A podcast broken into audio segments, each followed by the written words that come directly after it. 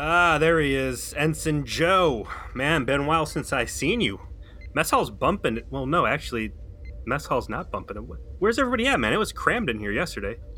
Yeah, well, I mean, food's been a lot better, and can't blame people for not necessarily returning to the the fucking replicators when we actually got primo chow. It's actually been kind of nice around here the last couple weeks. Uh, I was uh, reprogramming the lateral sensor array for Lieutenant Tuvix. He had some ideas. Uh, I guess I, I don't know what happened, but he uh, he stood me up for our meeting yesterday. Just wasn't around. Couldn't reach him on the com badge. You didn't hear? Hear what? Uh, the same reason why the mess hall's a ghost town and this food is crap again. Fucking Neelix is back in the kitchen, man. They split they split Tuvix back into Tuvok and Neelix, man, like four months later. You didn't hear about any of this? Whoa, whoa, whoa, whoa! Wait a second. He was like a person. He was cool as shit, dude. He was in uh he was in our uh, poker game. Yeah, he had a personality. It was actually really nice. You know Ted over in security? Yeah, of course. Well, he told me that he got called up to the bridge.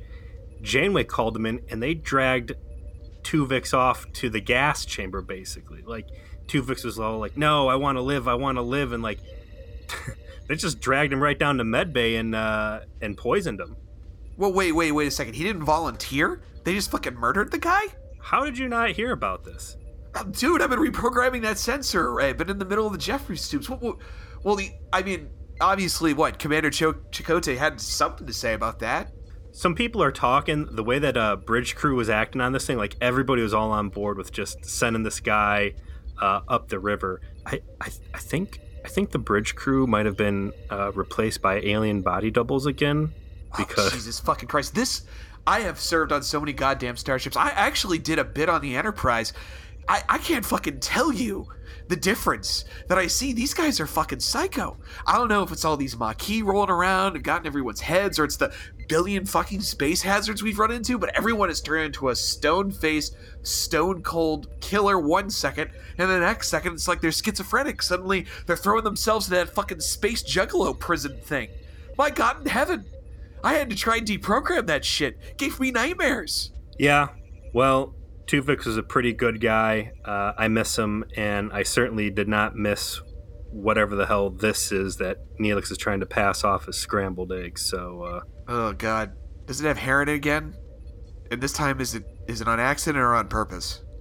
No, man, he's still trying to pass him off as quote unquote noodles.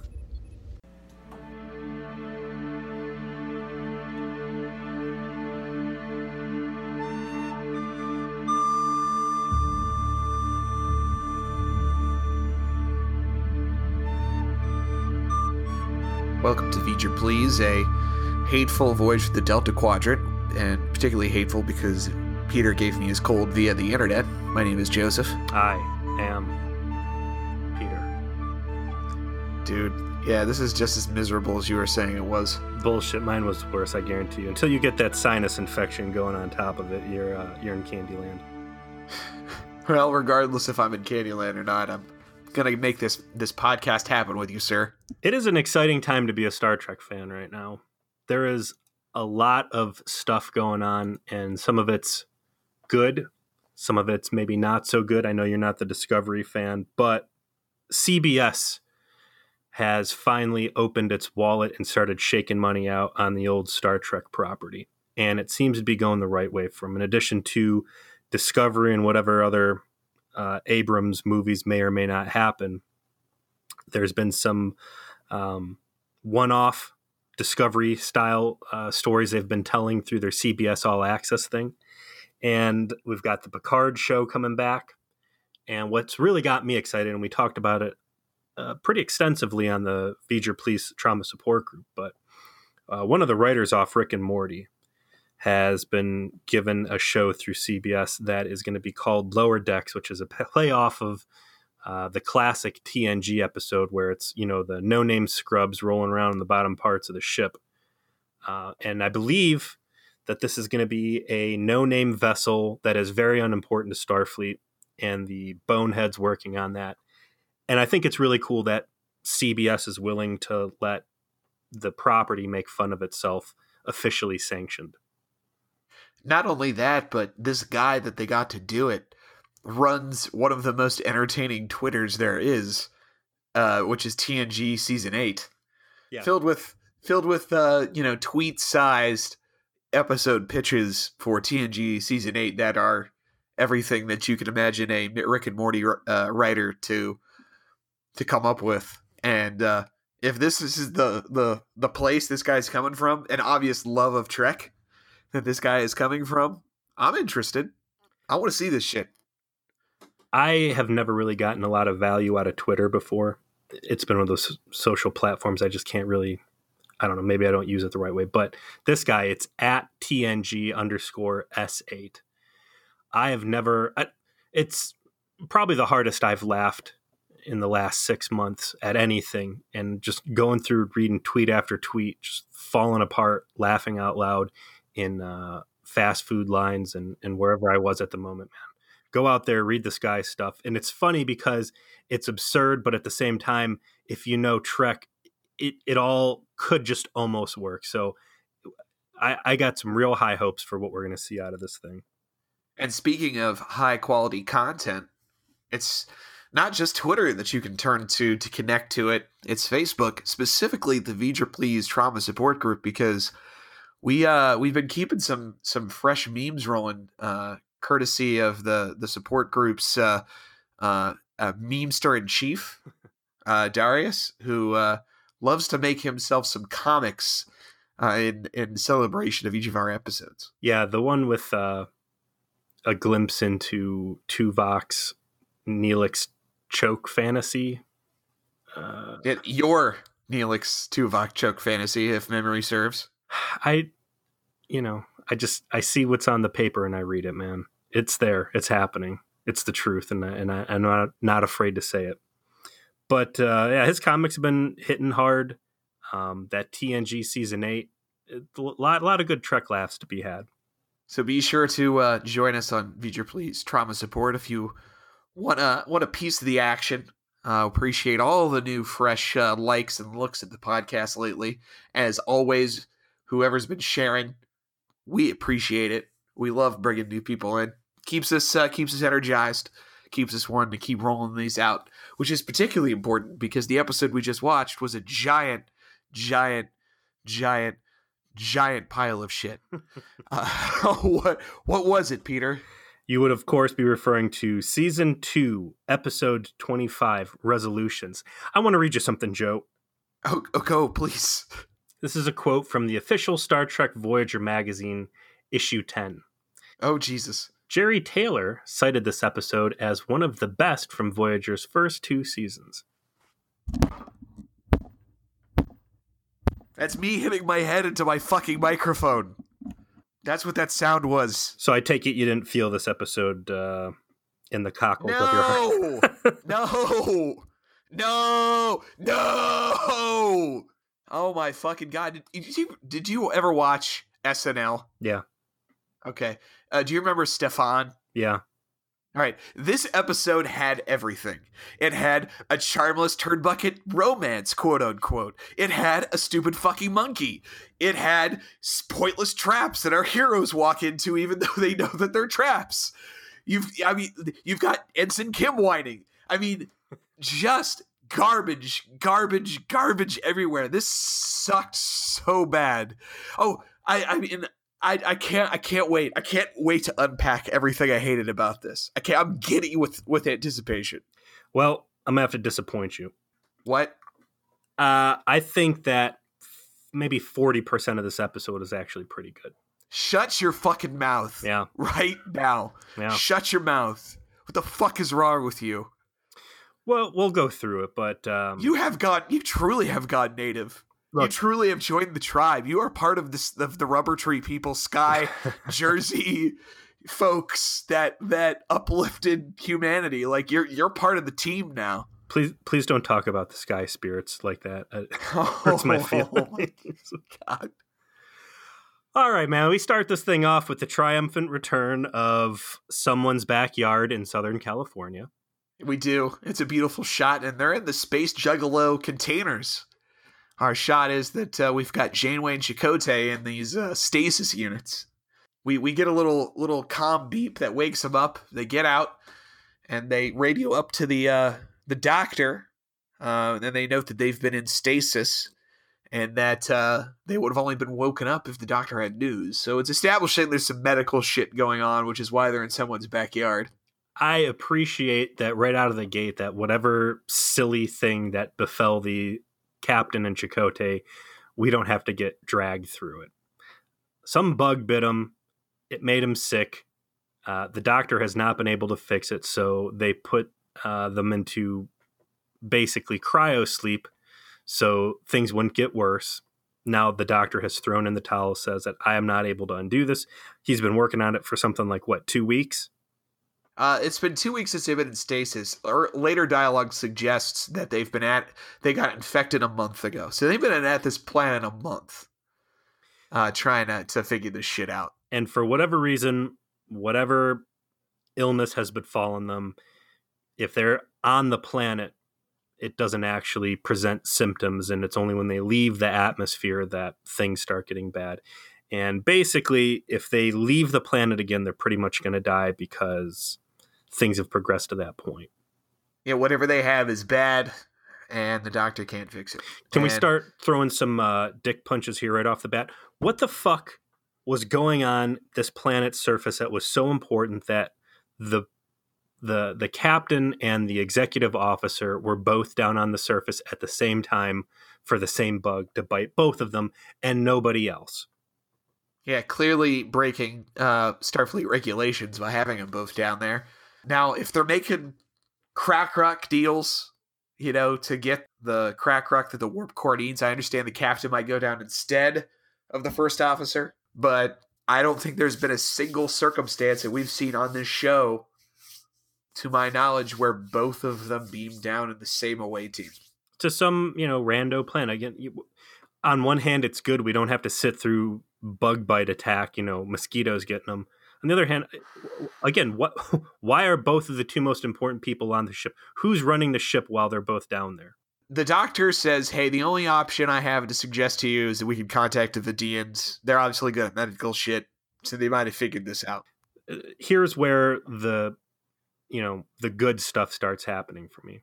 Continuity. I knew you were going to say this, by the way, that like this particular part of the continuity was good. I said to myself, if Peter's going to find anything about that he likes this, it's going to be the tickle of the balls that this Vidian shit gives you. I mean, there's a lot of solid call outs in this episode to previous season one and two events. It becomes a very big part of the episode, the Vidian angle, but th- this kind of situation specifically, Voyager existing in a Delta quadrant, having continuity, being able to draw on past experiences to solve future dilemmas, using you know previously encountered dilemma tech and, and finding a new application to help it you know that's that's a cool stuff. And the the easy go to is always oh you know you could just any problem the federation you know starship captain could draw a pentagram on the floor and try and summon q into it or whatever. And hey man please undo the battle where my wife just died or whatever but uh yeah you know you've got some rough stuff going on with the Vidians, but they're also super advanced in medicine. It's it's a good in canon suggestion. I'm not going to give this episode credit for essentially doing the bare minimum. All of the Star Trek epi- uh, series, the Berman era Trek, is good at continuity. Like that's that's the bare minimum. The fact that they've bothered to remember that the Vidians are out there and they've had other interactions with them, like you don't get points for that. You don't get a good job. You just get job. You just get a pat on the back and job. Anyway, the the suggestion is made, and immediately Janeway and, and Chakotay are like, that's a bad fucking idea because the Vidians are assholes and will probably try and take all of our organs. So let's let's not do that. And radios up to Tuvok and lets him know you're in you're in charge, my man. We're we're kind of fucked down here, so you're the captain now. I was, you know, when she shoots down the Vidian idea, in my, you know, I, I stop and I say, well, let's not forget you just blew up one of their like motherships with hundreds of people on it. But of course, you know, Voyager wouldn't call out specifics to that degree, which they actually do end up talking about later in the episode, which is another point I'll give them. But uh, yeah, you know, Janeway, who's always quick to blow the ship up and take the most drastic actions possible, very quickly comes to the conclusion that Chakotay and her are just going to live on the planet forever, and that now Tuvok's in charge, and that she is going to order him to not do, you know, anything risky to bring them back up onto the ship, and uh, that's that. You know, see you guys later. Uh, thumbs the brakes, and I'm a good scientist. I'll I'll fix this, and then we'll fly up and catch you. Tuvok, uh, B'Elanna, Tom, Kes, Neelix, and, and Harry, who are, I guess, the remaining bridge crew plus random people who have joined the, the vessel, uh, have a discussion in the briefing room about what to do. And immediately, it is clear that Tuvok has none of the command authority or respect of any of the people in this room because everyone's just giving him sass. They're just giving him attitude. They're all just like, oh my god, I can't believe we have to leave her behind. We got to leave the commander behind. This is bullshit. This is terrible. We're distraught. And Tuvok just does the normal Vulcan thing of not acknowledging the importance of their feelings and making everyone even feel shittier about the situation. Remember during Deadlock how we talked about that they could have brought like 14 or 16 people from the uh, the good Voyager, the Voyager that was being raided by Vidians, over to the Voyager that had its ass kicked. Yes. And instead, they just send over Harry and the baby. And I'm like, you got all these extra spaces. Like, grab the best and the brightest of your ship because it never hurts to have spares. And I was like, you, everybody on the bridge could have just as easily escorted Harry over to the the the warp point, you know, to save the baby and get him over. Like, wouldn't it be nice to have two Janeways and two Chakotays and all these other really important smart people? This is a great example of why it doesn't hurt to have a spare captain and a spare commander in the closet. Well, I, I, I guess it's not too much of a surprise that none of these people seem to have any sort of uh, formal military bearing because when you think about it, is Tuvok and Harry Kim are the only two people left on the senior staff who are actual like regular Starfleet officers, because everyone else is a Maquis, a convict, a hobo, a space elf. Mm-hmm. That's it. And I, I Tom's second in command. For now, he's the XO now. Yeah. Like, so you know, Tuvok is not still remains the least interesting fucking character on the show because he hasn't fucking learned a single lesson, even though there's multiple episodes where he has been, you know, have these lessons Moral shoved down his fucking throat. Yeah. You know, from the first season on, still doesn't fucking get it because you know the the writing says he can't, and is like, well, you know, it's what we're doing. So we're leaving her, their, them a bunch of shit in a shuttlecraft. Hopefully they'll figure it out. But we got to move on. and We're not contacting the Vidians. a lot of stuff and let's let's nitpick here for a second you know they beam down what looks like half of the stuff on the ship they give Yeah. them the most chintzy shelter possible uh, all this science equipment apparently there's a, uh type 9 shuttle that gets put down there but we never get to see it because you know budget. Um, and they give them a replicator with i thought you know pretty big deal there because if they're giving them basically a lifetime full of rations that's got to be a pretty big impact on what the the ship's got in total. And, you know, considering like the Kazon have been hot to trot for all of their uh, special equipment, and now that there's this this huge cachet of it just sitting there, replicator, Yeah, I didn't even think about shuttlecraft, it's got a transporter, probably weapons, phasers, tricorders. You know, just chilling where they can just pop by, see them, kill the two of them, and take all their shit. I mean, yeah, I guess you'd have to leave them some stuff because they're stuck there, but there's not even like a suggestion or a line to be like why the hell the Kazon might not just find them, you know? They don't even mention it. And of course, most importantly in the scene, Harry Kim is brooding. He's got his brood face on. He's sitting there. He doesn't leave after ever, everyone else does. He he's contemplating deep things. And we're gonna have a lot of we're gonna have a lot of Harry Kim time on our hands in this episode, and we're all gonna be poorer for it. yeah so you know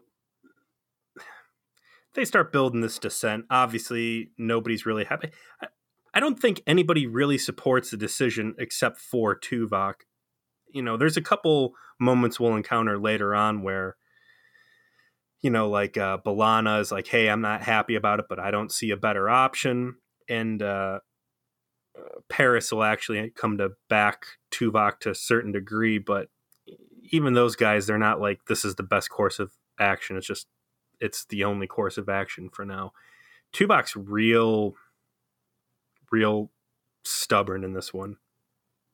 Tuvok, if this was season one, would make sense. But after everything he's been through, you'd expect the character has grown enough to understand like how to deal with people's emotions better. Mhm. Like that's like been all of his character development. We don't see any of it. I, I think the the real laws set in when we cut back down to the planet though, because it's not been barely a day and a half that Janeway and Chakotay have been on this planet, and they their civilian gear is apparently straight out of fucking Little House on the Prairie, and they are giggling to themselves about all the fucking adventures they're gonna have on this planet. Like they went native instantaneously. Yeah, time is a very funny thing in this episode.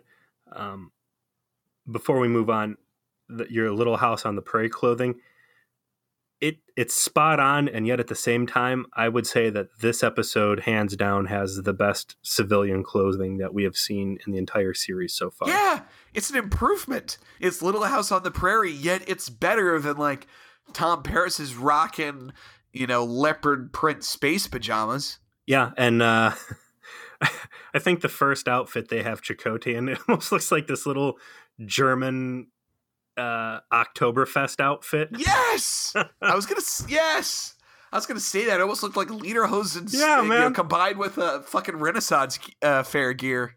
Janeway's got a couple pretty solid dresses that she wears throughout the episode. Like, I I really wanted to shit all over the clothes, but I was like, man, if it's between Space Prairie or whatever else may have been in stock store for us, uh, I'll I'll take Space Prairie.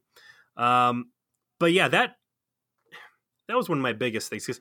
so Janeway's plan is that this is going to be a temporary thing. She's you could call it denial or just her dogged, you know, scientist nature. She believes that she's going to be able to crack the code that the ultra smart hologram doctor who does not eat or sleep and can work 24 hours straight that she is going to, you know, outwit him and solve this thing and that they're going to, you know, pack up the shuttle and, and end up meeting back up with Voyager. Chakotay pretty much gives up uh, as soon as the ship pulls away. And both of them, like you're saying, they they they're in the civilian clothes. For an episode or two ago, we're talking about that. You know, these guys spend every minute of every day in these Starfleet jumpsuits. Seeing them, especially Janeway, move out of uh, out of military mode and into this civilian prairie life that quickly was kind of jarring. You also notice that they ditched their com badges, which seems like a really bad idea. You're alone on this strange planet with God knows who that might be coming around. I think that you'd want to have eh, nothing else, you know, easy access to each other verbally at all times. You know, I know it was probably uh, a a symbolic thing to show their separation. That is my least of my complaints about them on the planet. Uh, immediately, by the way, uh, Chakotay starts one of his many attempts, unsuccessful attempts, that we will see throughout the episode to fight his way out of the friend zone. Because, my friends, this is what half of the episode is going to be about from this point forward. It's the valiant Commander Chakotay doing everything in his power to impress Milady, Kathryn Janeway. And he starts by making her a tub. A outdoor bathing tub. This is his opening move. And uh, after Janeway gives a, a farewell speech and and and sends the crew on their way. They cut back. It's been uh, 24 days that they've been on the planet, evidently. And Janeway is fully nude in the, her outdoor tub that Chakotay has made for her. Yeah, it's like a hot tub. It looks like it's using phaser rocks to keep uh, the the water warm. Time is a funny thing in this episode. This is probably the longest episode, like timeline wise, that we've seen yet because it's like months and I think it's like six months total when it's all said and done, isn't it? It's a lot of time back and forth and everything, yeah. But there's no. I don't think they really convey the passage of time because everybody just they, they could have at least like slapped some five o'clock stubble on Chakotay or given him a beard or something. Uh, eh, it's I wouldn't say the worst part of the episode, but it's certainly uh, one of the bigger flaws is that for using this much of the the Voyager timeline, you don't really get the real sense of it. And so we're clear, everything on the planet's surface is complete garbage. Um, I'll defend parts of this episode, but the entire Chakotay Janeway love interest thing. Oh, um, oh, why even use that word? I mean, my God, my God in heaven, Janeway shows more interest in a fucking monkey than Chakotay.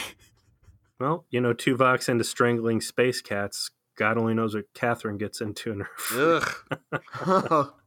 uh, it, it's all terrible, and I almost don't even want to talk about um, how stupid and how bad it is. But um, some some shit goes down pretty quickly on the bridge.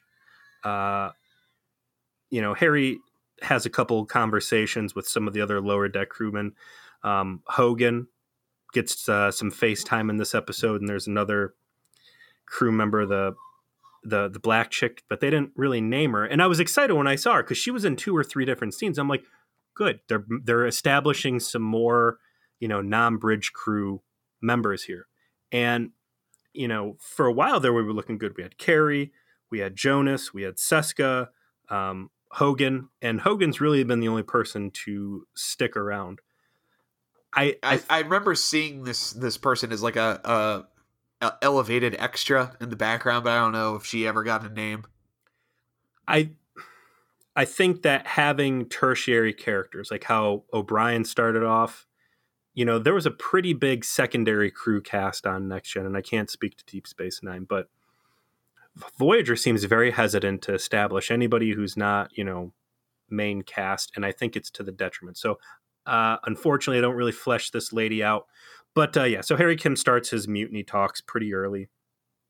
And about two months or something into this voyage away from the planet, uh, they pick up on a Vidian convoy that is uh, unexpectedly ahead of them.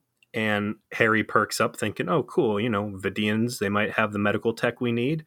And uh, offers a suggestion to Tuvok, who instead tells Paris to alter course to avoid them completely. And Harry foolishly picks this opportunity to start stomping his feet about how they should ignore, you know, orders and, and get in there and talk to it. This is two episodes in a row because the last one being uh, Tuvix, where you know Tuvix makes his plea to the entire bridge staff of hey don't let her drag me off and kill me. But that's that's like two call out scenes on the bridge episodes in a row. I know you don't want to talk about it but i cannot escape how absolutely miserably stupid everything on the planet surfaces. You you don't want to talk about it and i understand why because it's probably one of the the least uh oh, what's the way to put this you know how like two actors will have chemistry together in like a romantic situation with their characters. And like really, the like, Doctor and Doctor Pel. Yeah, well, yeah, like we've seen on this show before with with the EMH and Doctor Pel and that sort of thing. Like you can see it. Whatever the opposite of that is, is what Robert Beltran and and uh, Kate Mulgrew apparently have because not a single scene of them where they're supposed to have like romantic tension with each other comes off as anything authentic. And maybe that's because Janeway has no interest in him whatsoever. Maybe that is what we're supposed to, to, to come off on it, that it's totally one sided. But when I say like Chakotay comes off like a neckbeard trying too fucking hard, he straight up like puts himself in that role later on with the goofy ass speech he gives and all this other stuff. And like they do this whole scene where Janeway comes out of the tub and she's, you know, does she's just got a towel on and they meet a monkey Janeway's talking to the monkey, and like Chakotay's like standing next to Janeway, just just leering at her. Oh my god, I don't, I can't. Who, what, what person wrote this? Like, what fucking planet are they from? That they're like, yeah, this is gonna come off real good on screen. Maybe they're from awesome. Maybe from Earth Two, which is what they call this planet. I want to roll back to this monkey. The monkey appears early in the episode. It is a spider monkey, which I think we are all familiar with because we have all been to the zoo. Yes. And we know the name spider monkey because we've all seen Talladega Nights. Yes. there's no prosthetics on the spider monkey. It's just a spider monkey who can stand on his legs and raise his hand up. And he gets like major screen time, and I just don't get it. This guy is like a real clutch performer too. Uh, later on on the surface, there's this like plasma storm that comes by, and this monkey literally rolls up the Janeway and is like, "Yo, uh, strange, strange lady, you need to go back to your fucking space cube or whatever, because uh, you should look up. You should look up at this shit right now." And Janeway is like, you know, like, what, what are you trying to do? What, what, do you, what is it, boy? Well, like, you like, he's fucking Lassie, right? It's a real And it- Lassie. Mo- what Chakotay's Chakotay's fallen in the well. she finally looks up and it's this obvious storm. And then in the most palm slapping to the forehead moment i've ever had watching fucking star trek in my life captain Kathryn janeway a starfleet captain an accomplished scientist a woman of of learning and renown turns to a fucking monkey and says the line what's that what the actual fuck did I watch? The captain is asking the monkey what the storm is. Bitch, it's a storm. Run for it. Get the fuck out of there. Why Yeah, the fuck you asking a monkey, you dumb, you fucking idiot? It's Oh it's right up there with Harry Kim saying, "Why would anybody in the Delta Quadrant want to hurt us?" Yes. You know what? I expect that in a Harry Kim. Harry Kim's a fucking, you know, wet behind the ears, new kid. Captain Janeway asking a monkey if the storm is a storm is the piece de resistance of the writing of this episode. It's so thin. Everything is so thin. Like, yeah, they do some continuity. Job, right? They do some continuity. But everything else, like, they don't go in depth. Like, eventually Voyager's going out there and they encounter a convoy of Vidians. And they go through this whole drama of Harry Kim really wanting to contact the Vidians and Tuvok saying, fuck no, that's a terrible idea. They'll probably kill us. Right? They do, and he he he even does call out um, from Deadlock. It's like we just blew up one of their major ships and killed like 300 people. Yeah. And you know, Harry's like, "Hey, Doctor Pel was someone we helped out. You know, she, she and the doctor were close. She would help us, and they really want B'Elanna's DNA so we can barter." Uh, They bring all that together, but you know, when when that part of the episode has to start picking up, they really don't do anything. Like they con- they end up deciding to contact the ship because everyone guilts Tuvok into doing it. Well, hold on, You- you're skipping some very important stuff here. I just I, I understand. We'll get to it. I just want to paint my picture here, right? They they go through all this emotional like drama with Tuvok. It's where they spend all the time. We'll discuss it here in a second. They don't actually talk about or discuss like a plan of action that's smart or unique or clever, despite admitting that they might be walking into a trap. At no point does the de- episode go in any kind of depth where they're like, okay, team, let's huddle up and let's try and figure out a way through the bullshit we're no doubt going to have to deal with these with these Nazi organ deal- stealing assholes, right? None of that is in this episode. It's just point A to point B to point C. All right, then we're done. about as deep as they get into that is as soon as Chako- uh, Tuvok does eventually, you know, acquiesce to the Vidian plan. You know, he starts running nonstop battle drills to get the crew ready for what you know is obviously going to be a fucking trap. Um, yeah. So after Harry gets shut down and uh, ordered off the bridge at the threat of losing his command post for good, he goes down into the mess hall and starts talking mutiny with uh, Hogan, who I would think if I was Hogan and I just, you know, my my BFF Jonas just uh, committed treason on the ship, that I would be walking a very straight and narrow path. Things seem to be going well for him.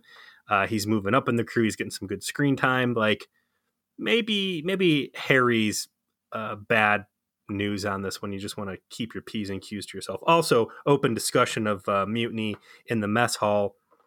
Sloppy, but Hey, that's a Voyager tradition at this point. It's it's not a Tuesday unless you're suborning mutiny in open, apparently. Like, and the person that should understand that more than anyone is fucking Tuvok. hmm I mean, Jesus Christ, he's done it himself. So Harry gets his balls reinflated by everybody. being like, hey, Harry, you got a great idea. Let's go appeal to Tuvok's sensibility. And Tuvok is chilling out in his quarters when Harry comes and rings on the doorbell at like 1 a.m. And Tuvok stands up in as good of civilian clothing as Janeway and Chakotay have. Tuvok is in this Mortal Kombat Shang Tsung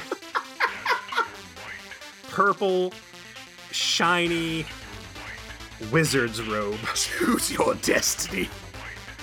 so is my. It, this is some, some ugly ass season one TNG bullshit. If this is what's in people's closets, I understand why they're always in their uniforms. But he's just chilling out, drinking some tea. Harry comes in, pitches his plan again, and and Tuvok takes his dick out, lays it on Harry's head, and says, um, "This is the way it's going to be. And if the next words out of your mouth aren't uh, yes, sir, your ass is going in the brig, and I'm going to, you know, drum you out of Starfleet, and you're going to be, I don't know. Too bad they don't have space juggalo mine prison to put them in. And speaking of juggalo tech again, Yeah. we're talking about how nice it'd be to have uh, uh, the extra Chakotay and Janeway from Deadlock episode. How about this? Uh, they're sick. They could still be productive members of the crew. They could still work towards their own cure. If only we had that stasis field, we could have put our terminally ill people in and have them keep, you know, participating on the ship. Juggalo tech continues to be the solution to all of our problems. Truly, they weren't ready for the clown. Yeah, well. So we skip uh, through some of Harry's petulous. Chakotay has a couple scenes with uh, Janeway down on the surface where he takes his Captain Morgan like she's sitting down and he puts his foot on the table and starts leaning balls in towards her face. That's a That really- Riker. That's a Riker move. That's an aggressive well- sexual maneuver. William Riker Chakotay is not. Yeah, he's like making a headboard for her because he's been creepily watching her uh, in, while she sleeps and notices that she likes to sit up in bed and read. And so, because he is trying to impress Milady, uh, he is he's making her a headboard. I mean, Jesus Christ! Can we talk about the shelter for a minute on the surface? This Yeah, is sure. Federation tech. This is a you know transparent aluminum. You've got starship hulls that can withstand uh, you know the rigors of faster than light travel, and they give them this emergency shelter. No, it's not even emergency. I mean, this is like a permanent shelter. They they had time to set up and plan for this. They give them a shelter made out of fucking tinfoil because when the storm blows through, that the monkey has to point out, it fucks up everything in this. You get a real sweet shot of Janeway and Chakotay cowering under the table as the roof falls down um, around them, with like, uh, you know, Chakotay trying to pull the big spoon move as uh, Janeway cries because her mosquito nests are getting broken. Yeah, it's it's uh, it's not really uh, up to snuff to deal with apparently a, a normal space hazard, which Yes, branches are too much for Federation, you know, minerals and, and building materials. Uh, but the storm fucks up enough shit that finally Janeway, who had, you know, uh, two scenes before been like, I'm not giving up. I'm going to work night and day on this thing. A couple of her traps get busted. Oh, all of our stuff is ruined. Uh, we're going to completely gloss over the fact that we have a replicator, so we have whatever we need pretty much uh, forever, whatever and uh, she throws in the towel and now it's time to just resign to life on uh, the little prairie somewhere in there there's a real awkward shoulder massage i oh think no, well, I mean, come on, dude, you didn't sense the pure sexual magnetism between the two of them. i was too busy scene. cringing sorry I mean, seriously, this episode is fifty percent just cringing at these two trying to approximate awkward romance, and instead just coming off as awkward. You know, like this budding attraction between the two, and how do they handle it? And they obviously feel it. Like that's what I think they were trying to do, and then instead it just comes off as Janeway, like you know, needing to file a fucking sexual harassment claim with HR. like that's in what's my up. notes in my notes i actually gave uh, the episode credit i said you know what it's really nice that we didn't have to hear about any Chakotay spirit animal fake religious bullshit and wouldn't you know like it, as soon as I put that pen to paper, he busts out his Milady story extraordinaire. Oh my god. I, I- mean, of all the cringe moments in this episode, that that made me almost get up out of sheer discomfort of watching something so fucking terrible. Holy shit. I mean, I'm sorry, but if you haven't seen this episode, go watch this clip and subject yourself to understanding what this is about. Like this is this is Chakotay creating a parody of himself live on screen to try and avoid the let's just be friends talk from Janeway. That's what it is. And it's sad and pathetic. And our our resident little Indian white knight, fake Indian white knight, you know, he's gonna have to continue to to try and storm the gates of Milady later. There's some very serious hand holding. There is. There is some intense interlocked fingers at the end of this. Truly stage one to taking it to Bone Town. So all the stuff on the surface is garbage. Let me let me try and tell you a good story here. All right. Um, you know, cut all that shit on the surface out. For whatever reason, Janeway and Chakotay are not on the bridge. You got this shit with uh, Tuvok. He finally gets cornered by everybody. You know, using Kes as the warm up because she's got that mentor thing with him. You know, it's a strong play on the would be mutineers, and finally they beat him over the head enough with the the notion that he is the only person on the entire ship who is sticking interested in sticking to the guns on leaving the captain behind that they finally get him to cave in he agrees to reach out to the uh, Vidian convoy and we get a lot of good continuity right the Vidians uh, send a message they get dr Pel who we had from the um, i don't remember the episode name but you know the doctor's girlfriend right right she pops in her makeup's still on point. It all looks great. They even got the little thing plugged in her head, blinking, making lights. And they're like, hey, we're having some problems. And she's like, oh, is it uh, the third rock from the sun in this uh, solar system? Yeah, there's a burrowing bug. It's a big pain in the ass. We actually worked out a cure for that. Let's meet up. And, you know, we've got a throwback character from uh, earlier in the season they know it's going to be a trap. Tuvok's like, hey, we need to run the ship on uh, high efficiency. Everybody at that point unifies behind this idea that, you know, they're going to go in hot on this thing and, and all the fractioning that we had seen prior goes away and the ship starts running tip top. They go into this thing. The ships, the Vidian ships that are hanging around, there's like three or four that come in. They're not replying to hails. Their weapons are juiced up. They start firing. We get a pretty good action sequence, I think um, for some space combat. Yeah, the space combat scene is pretty good. Uh, and finally, on the medical terminal, the doctor gets a, a, scrambled transmission from Dr. Pel, who is very sorry that they, the Vidians, have played her and used her as bait to get uh, Voyager into a, a, big ambush. And she says, uh, I'm sorry, Schmaltz, which is her pet name for the doctor. Uh, I do have the antidote, but um, you know, you're going to have to find a way to beam it off our ship. And uh, Doctor reaches up to the bridge. Tuvok takes everything at face value. You get some good cooperation out of the crew. They drop an antimatter pod. They blow it up. It's like a flashbang. It fucks everybody's ship up or their shields up. They beam the uh, antidote off and then fly out without uh, losing any organs this time around. I I liked the uh, the fact that you know Dr. Pel was like, "Hey, I'm really sorry my people are assholes. Um my bad. Let me try and sneak this shit on for you." Like she they didn't like do a like a heel turn with her.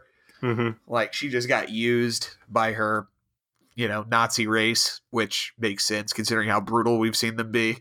It makes sense too because you know as they are staying in full continuity with it, they just lost like a man, you know, massive ship to Voyager. Like the Vidians are pissed off, um, and you know, no blow is too low.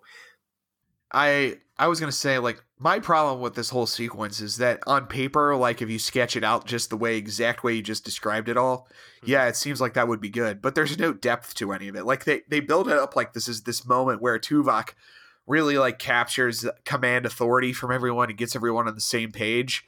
But there's been no build up to that. It's just been a bunch of emotional you know everyone's in their feels about the captain and all this other stuff and now suddenly they're all just gonna like do their jobs today like I, I it felt like they were trying to claim some sort of earned credit on Tuvok's part as the leader that brought them to this point when really that none of that is the case and I I can't escape talking about this episode without pointing out that all of these people, even Tuvok, is incredibly attached to the idea of saving the captain and saving the commander. And of course, last week, we watched every single one of these people stand by and do absolutely, positively fucking nothing while Tuvix got murdered. Hmm. So all of this compassion and all of this desire to sacrifice themselves for their crewmates, and they literally stood by and watched their captain execute one of their crewmates for having the temerity to exist. And I cannot fucking get it out of my head. And also, uh, you know, Tuvok, who wouldn't even exist had it not been for the captain that saved his life being, you know, all too quick to just leave her behind. Yeah, there's a there's a lot of dissidence going on there, but um, If My- I will say this, this episode would have turned on a dime for me if Harry Kim would have leaned in to Tuvok when he said the next words out of in your mouth better be yes, sir, and would have said yes, sir, Lieutenant Tuvix. Just as a reminder, like you only exist right now because the captain decided you should. Anything, any reference to the fact that the captain murdered somebody for you, you remember that, right? Like that's how much she thinks of you. She murdered someone for you. Like some recognition of it, but no, they they can't they can't do that because it would break the whole fucking you know ethos of of the show, which is why they can't even acknowledge it fucking happened. so they get this uh, antidote and they zip off. My big regret is that they leave Pel behind. And again, I know they're not going to pick up additional crew members yet, and certainly not a Vidian. But uh, think about where that's going to leave her. Certainly, the Vidians are going to have to see that uh, transport took point or took uh, happened during this combat, and that you know there was some communication coming off, and that uh, you know ultimately Pel just betrayed him. Like she's going to die. Yeah, you would have to assume that she'll be punished severely, if not killed, for. I mean, these guys all fucking mess. So, I mean, this is the last we see of Doctor Pel. So it forever remains an unknown quantity. Uh, but But, there's uh, not even like a goodbye or a thank you, like a, a little heart touching scene between her and the doctor. It's just, yeah, okay, I'll beam this off, and that's that. I that's the part of this episode that hurts the most. Um, because she was such a big deal and and I really wish that they would have given her a better send off. Maybe even like, you know, try to beam her over and like something fuck up and they shoot her as she's beaming and she dies on Voyager. But like they're gonna kill her. Also, she didn't even want to go back. Uh, the doctor sells her on living because you know she's a doctor and she has to help her people. Her people suck. Her people are ass. Her people just betrayed her trust and are trying to kill these guys who you know wanted to meet up for a legit transference of Klingon genetic material. She should want off that ship at all costs, but they don't do it, and, and I think the show suffers heavily for it. Whatever. So they fly back another three months or whatever to go pick up uh, Janeway and Tuvok or uh, Chakotay, who have now both completely given up on any hopes of ever undoing this thing. Uh, you know, the old com badges start to crackle, and uh, Tuvok informs them they're going to be there in the 36 hours. Pack up the shit and get ready to leave. So we get a little uh, uh, bumper scene with the monkey. Glad we can say goodbye to to Monkey Man. He's real, real, uh, real clutch at explaining electrical uh, storms to the accomplished 24th century uh, space lady. Uh, they beam back onto the ship. They take command of the vessel like nothing has changed. Everyone's happy to have him back. And the episode wraps. That's it. That's what happens. It's it's fucking terrible and you should be ashamed of yourself for defending it because it's got continuity. Dude, It's got continuity. It's got a pretty de- decent space combat scene. Uh, based on what I've read on Memory Alpha, this is the last time we see the Vidians, period. It's not just Dr. Pel, which is another travesty because at this point you've finally realized the Vidians into like the major villains that they have. You've got Deadlock and then this. You've got excellent villains at your disposal, and for them to completely walk away from all that work at this point now is a real feather in the writing room's incompetence cap. Um, but I and think, what a headdress that truly is. yeah, I was ready for this entire episode to be complete garbage the whole way through, but I think the stuff that was on Voyager um, did a little bit to soften the blow of just how miserable all the surface action was. Can I can I posit to you a theory that I have? Sure. You know, like I was wondering to myself while I watched this, just as I said on this podcast, what what who writes this? Like, who gets paid a professional wage to write this, and how does no one Fucking stop Jeri this? Taylor. Yeah, like how did Jeri Taylor write this? And they produced this, and everyone just like went along with it. And I have some I have some people that I know that work in the game industry, and they talk sometimes about some of the people that work at at the big big big name places, the places that you like aspire to work if uh, you're in that that field that industry, right? And if you, you know, were there f- for a long time or, or just one of those kinds of people, you can get subsumed by that group in a way that, uh, because everyone wants to like be your friend and know you, and you kind of have that nerd fame, hmm right? I'm sure that is something that you're familiar with. That you Yeah, a start Star to not, Trek podcast, dude. yeah, Star Trek podcast nerd fame, right? Like yeah. clearly we're we're living that life. hmm Uh, you don't start to see the flaws in your own work because no one is telling you about them. Echo chambers.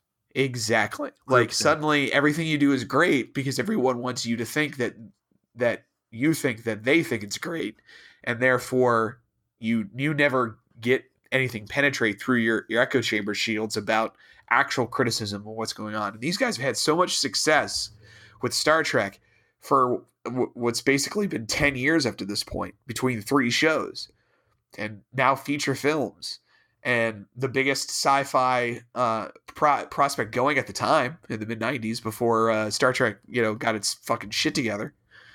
And you know, they don't understand that they're making garbage right now. Is is my hot take. Like they just don't get it cuz no one around them is telling them it's bad. Well, maybe the audience that Jeri was writing these for, you know, the The the not Star Trek circles. audience. Yeah. the knitting circles that she was trying to to pitch these to, maybe they did really like this. But I'm looking at the reception on this. Cinefantastique uh, hit this with two and a half out of four stars. Star Trek Monthly, three out of five stars.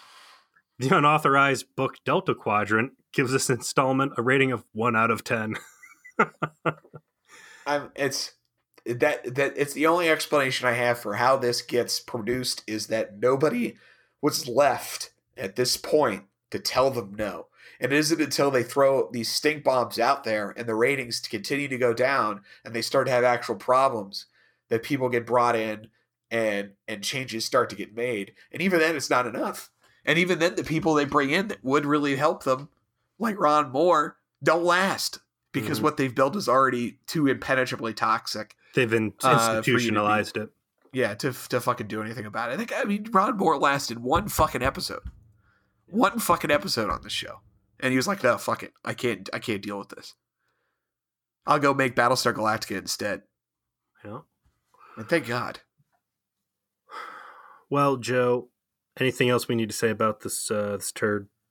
Uh nah, man. Just if just a, just one piece of advice to our listeners out there: if you're a lad out there and you're trying to impress a lady, all right, uh, don't make up any stories about warriors and being captured by tribes and say it's like some sort of legend handed down by your people because that game is weak and it will get you nowhere.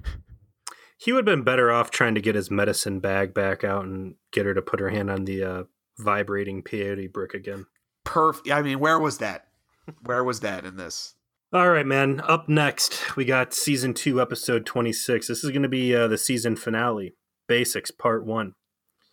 I see uh, Janeway Chakotay, unnamed crew guy, and B'Elanna. They're on uh, a Southern California uh, desert scape.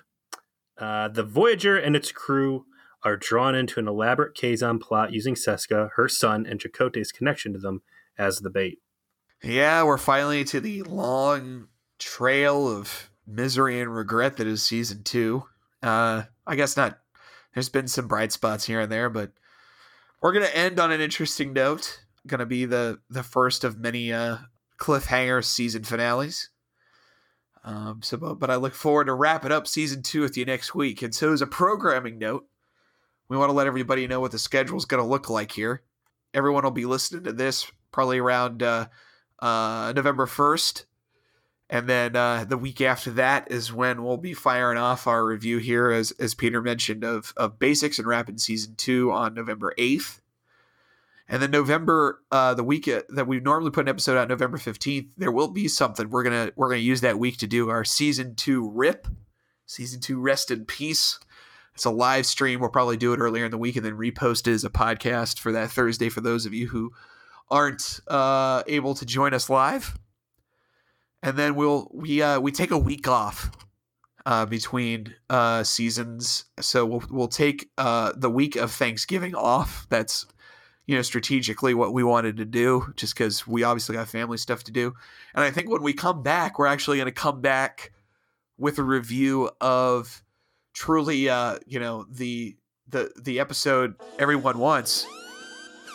You know, send the start the alarm. It's coming. It's coming. That's right, everybody. It's threshold.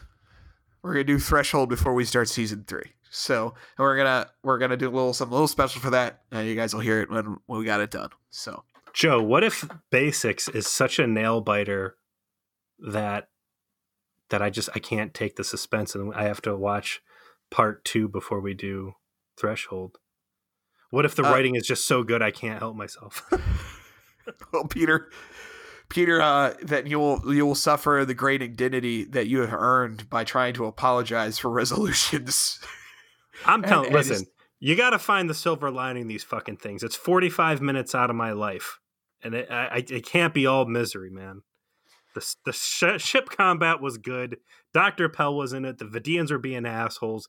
There were good parts to offset. No, well, to try to offset the worst story I've ever heard out of a Starfleet character.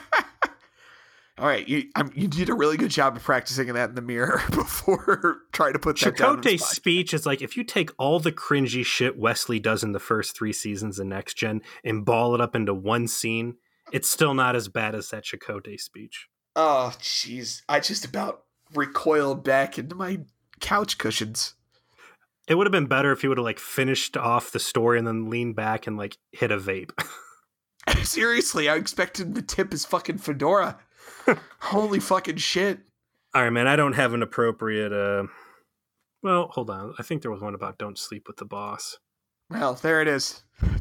There's just life advice. I don't know if there's a rule of acquisition for don't sleep with the boss, but especially if the boss wants to fuck a monkey instead. On that note, thanks for listening to V'ger Please April Voyage to the Delta Quadrant. We will see you next week with Basics Part 1. Peace.